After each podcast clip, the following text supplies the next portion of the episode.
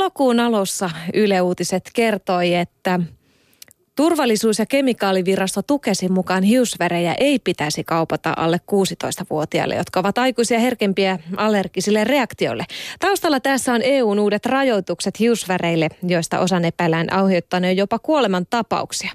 Kauppaahan on lainojalla velvoitettu jo valvomaan muun muassa alkoholia ja tupakan myyntiä vielä kauppiat tosin kummastelevat tätä hiusvärissuositusta. Miten Anja Nyysteen, pitäisikö sun mielestä kauppiaiden valvoa tällaisia asioita?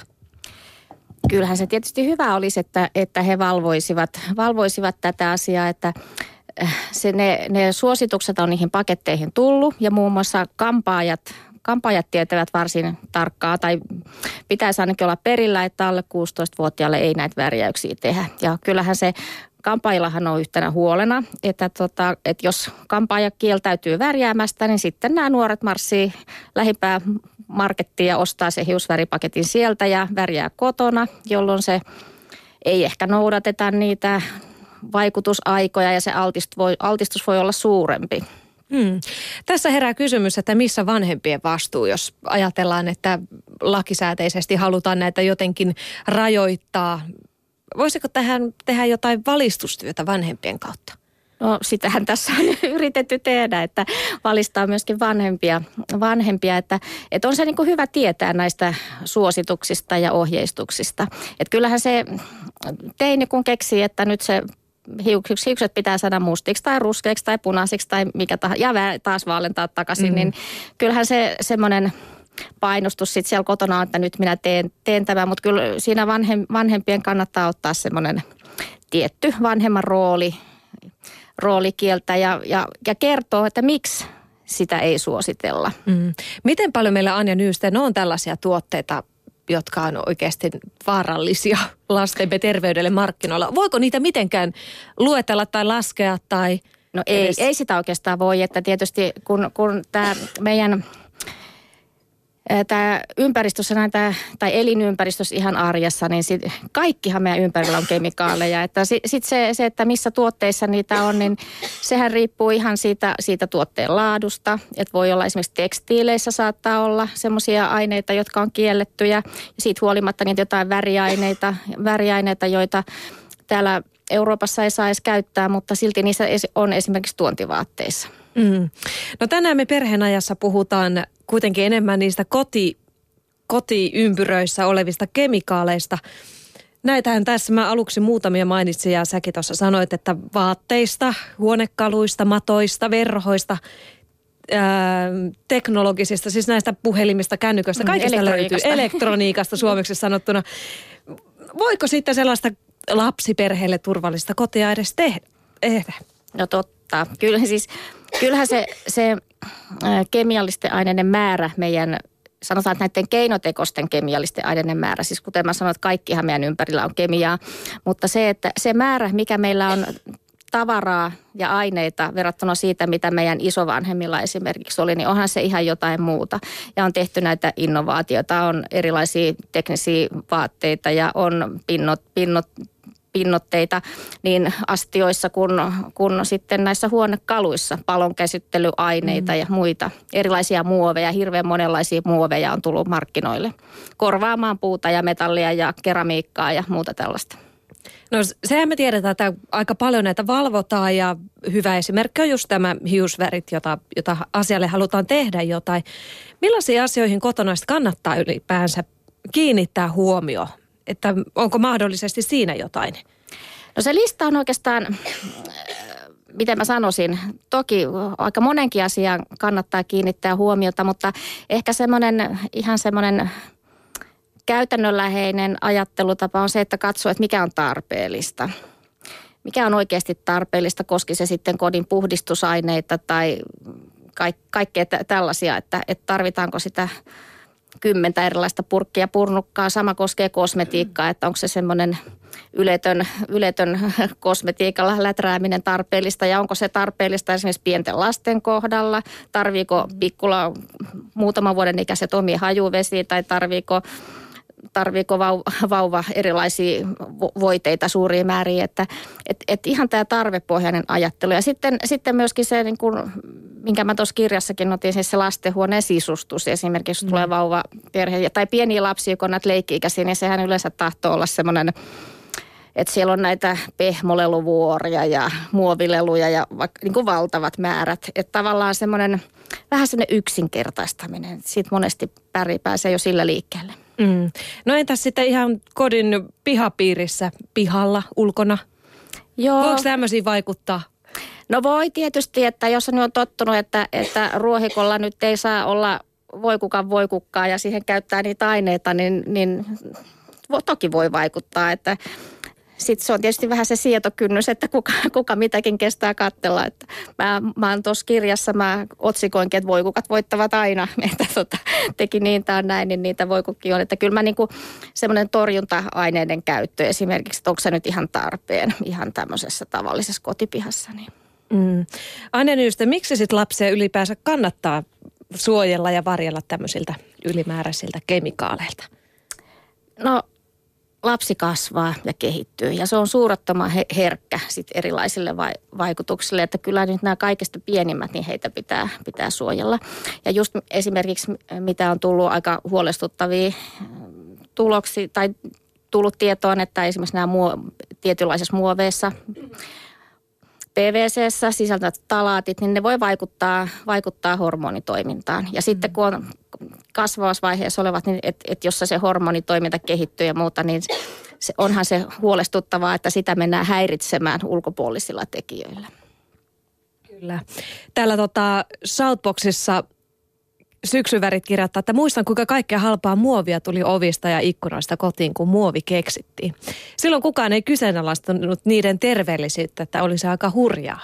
Se on ihan totta. Ja sitten tota, mä huomannut, kun mä oon aika monta vuotta jo näitä asioita selvitellyt ja lueskellut ja katsonut. Ja mulla oli siinä edellisessä kirjassa, mulla oli esimerkkinä tämmöisiä vanhoja mainoksia.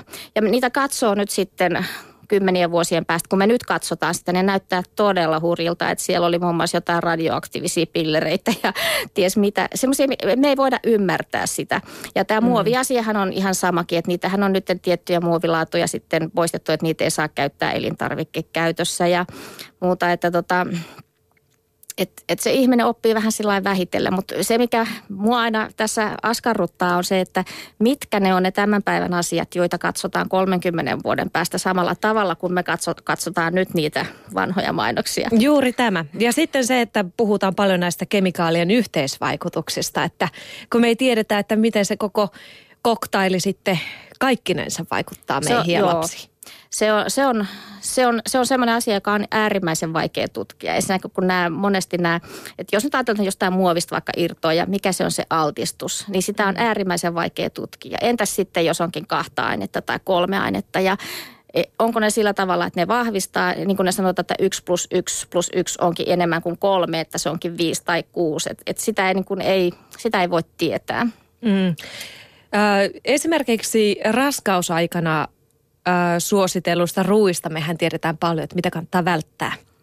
Miten paljon esimerkiksi tämmöisistä kemikaaleista sit yleensäkin tiedetään, mitä ei, tai mitä kannattaisi välttää juuri silloin, kun on raskaana? No raskausaikana, siinähän on, neuvolastahan tulee varsin tarkat ohjeet. Mm. Ne on jopa niin tarkat, että mä oon nyt lukenut, että sitä pidetään jopa, jopa vähän paikuteli jopa huvittavana kaikki ne maksamakkaraohjeineen, ettei, ettei saa liikaa A-vitamiinia tai muuta. muuta. Tosi, sekin on hiukan muuttunut ne, ne ohjeet. Mutta se, mikä siellä on nyt aika tärkeä asia, on se kalan syöntisuositukset, mikä on tämä metyyli elohopean saanti, että näitä petokaloja ei, ei kannattaisi syödä. Mutta sitten mitä muita asioita raskana oleva, no raskana oleva ensinnäkin ei tee remontteja. No se on aika selvää, että ei tee remontteja, käsittele mitään liuotimaaleja tai muuta. Siis se nyt sanoo aika... No terve järki, terve järki sanoo, joo. Mm. Kyllä. Ja sitten mikä on ollut aika paljon keskustelussa, tämä kosmetiikan käyttö.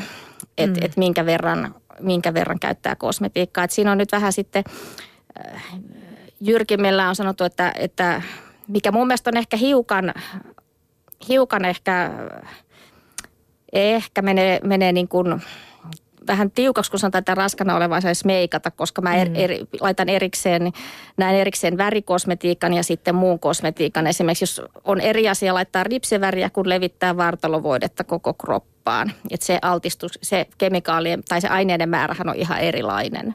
Että kyllä, kyllä että et se meikkauskielto, niin sanottu meikkauskielto on aika, aika raju, mutta tota, tietysti kannattaa kyllä raskana katsoa, että, että kannattaako sitten sitten niin kuin ihan, ihan hurjasti sitten käyttää niitä erilaisia voiteita. Mm. Sitten toisaalta taas kun on näitä, jos puhutaan vähän tämmöistä ylihysteerisestäkin, ettei mitään uskalla tehdä, mutta sitten on taas lisääntynyt, kuultu paljon uutisia siitä, että raskana olevat ei lopeta tupakointia. Tämä on vähän ristiriitasta. Se on tosi ristiriitasta, kyllä. Joo, ja, mutta mennään se on aika täh... äärilaidoissa. Se, se, siinä mennään niin äärilaidoissa ja se on joskus vähän vaikea sitten, niin kun, että tavallaan kiinnitetään huomioon johonkin hirveän sinänsä pienen asian ja sitten on tämmöinen, mikä mun mielestä on aika mega-asia. niin tota, sitten tavallaan sit siinä vedotaan, että tämä on jokaisen ihmisen oma päätös ja valinta. Mm. Näin, mutta tota, mutta mut ihmisillä on semmoinen taipumus, että, että se, niin. mihin itse voi vaikuttaa, niin se on niin kuin omassa päätöksessä ja se, mikä tulee ulkopuolelta, niin se, sitä syynätään vähän tarkemmin. Näin se on. Tota, mennään ihan niihin pikkulapsiin, kun ajatellaan, että tällaiset vauvaikäiset ää, leikki-ikäiset lapset, nämä nyt siellä kotonakin laittaa kaiken suuhun, mitä oikeastaan käsinsä saa. Että siellä on tietenkin sormet, mutta siellä on myös lelut ja isien kännykät ja äitien tabletit ja kaikki muut va- mahdolliset. Onko jotain sellaista järkevää vinkkiä? Tarviiko jossain vaiheessa miettiä, että mitä sille lapselle ei kannata antaa käsiin? No nyt tuli vähän, mutta tuossa nyt tuli noita esimerkkejä, mutta yksi on sitten se PVC-muovi tietysti, että semmoiset, semmoset, että tietysti jos... M- mistä tunnistaa PVC-muovi? Niissä pitäisi olla kyllä se, ne merkinnät, onko se nyt muistaakseni semmoinen kolmiomerkintä ja 03 tai sitten semmoiset pehmeät muovit. Ja tietysti, mutta jos on kysymys las, lasten vauvojen leluista tai pikkulasten leluista, niin nehän on, niissähän on nykyisin ne on säännelty. Jos on uusia leluja, niin pitäisi täyttää ne vaatimukset. Mutta esimerkiksi jos on kirpparilta ostaa jotain ikivanhoja, niin niistä ne ei sitten tiedä niitä niiden laadusta.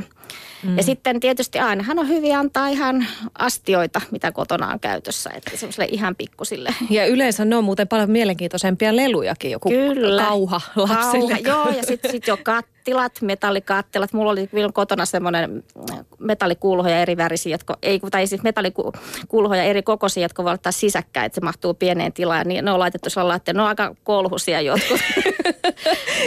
on ollut hyvin suosittuja leluja. Kyllä. Tota, voiko luottaa tänä päivänä, että lelut on turvallisia? Mä sanoisin, että mitä kaupassa myydään, niin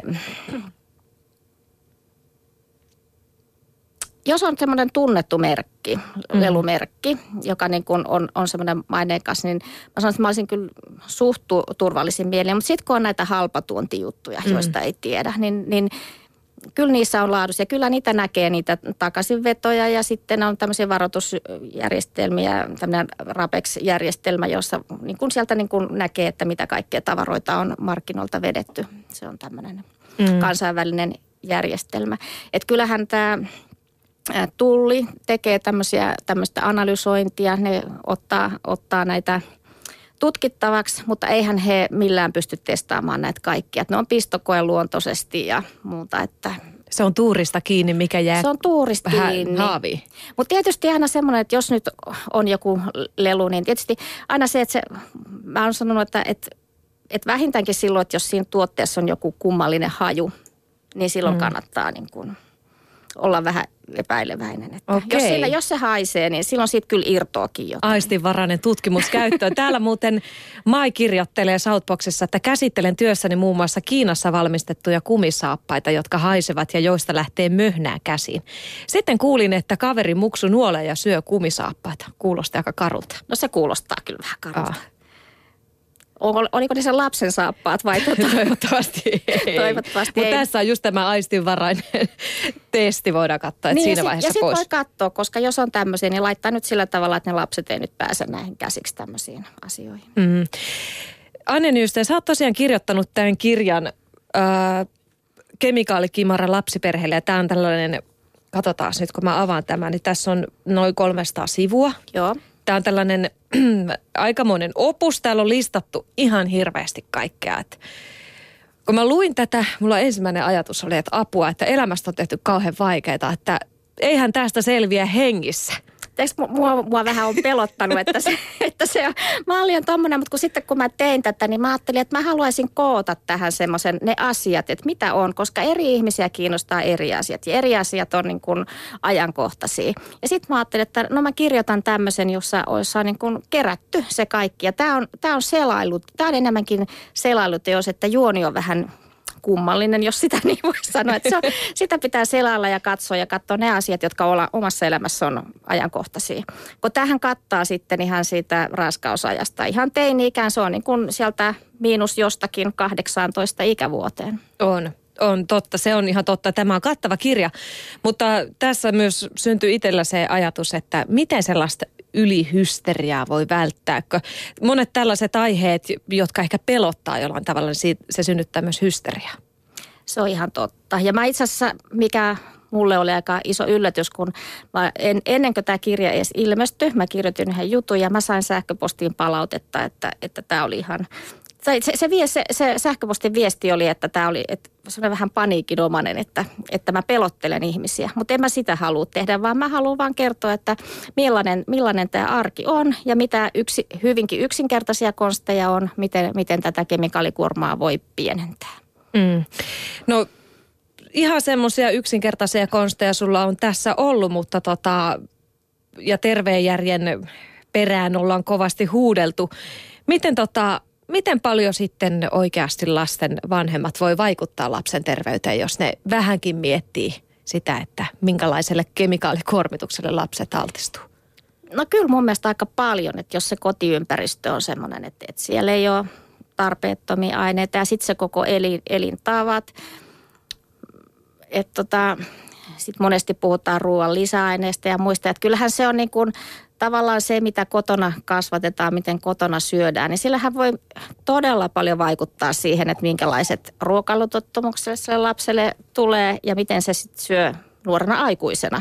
Et sillä on ihan merkittävä vaikutus. Ja sitten mitä nyt mainittiin, tämä tupakan poltto, niin tota, vanhempien esimerkillä on ihan todella iso, iso merkitys. Mm. Kuinka hyvin aina Nyysteen meidän jokaisen pitäisi tuntea tämä kemikaalimaailma meidän ympärillä? Jossain määrin pitäisi tuntea. Mutta mut se, että et sitten tavallaan, siinä on vähän kaksi, kaksi niin kuin, että et jotkut on niin kuin äärimmäisen kiinnostuneita. He haluavat mm. tietää ihan kaiken. Sitten on semmoisia, jotka on jossain määrin kiinnostuneita. Sitten on tämä hälläväliä porukka, jotka elää just niin kuin tykkää ja ajattelee, että no ei se, ei se – että et, et aina kaikesta pelotellaan. Mutta tota, kyllä mun mielestä sellaiset perusasiat on hyvä tietää. Ja tuossahan niin on, on ollut ihan tämä esimerkiksi kemiakaalien käsittely, ihan nämä remonttitarvikkeet, kun mä mainitsinkin just nämä liuottimet ja muut, että sehän on ihan jo jos vähänkin kotona semmoisten kanssa on tekemisissä, niin kyllä se pitää niin kuin tälle nuorelle polvellekin opettaa, että miten mm. niiden kanssa toimitaan. Tervettä järkeä ja kultaista keskitietä kuulostat sitä Kyllä. peräänkuuluttavan. Kiitoksia Anja Nyysten vierailusta perheenajassa. Kiitos.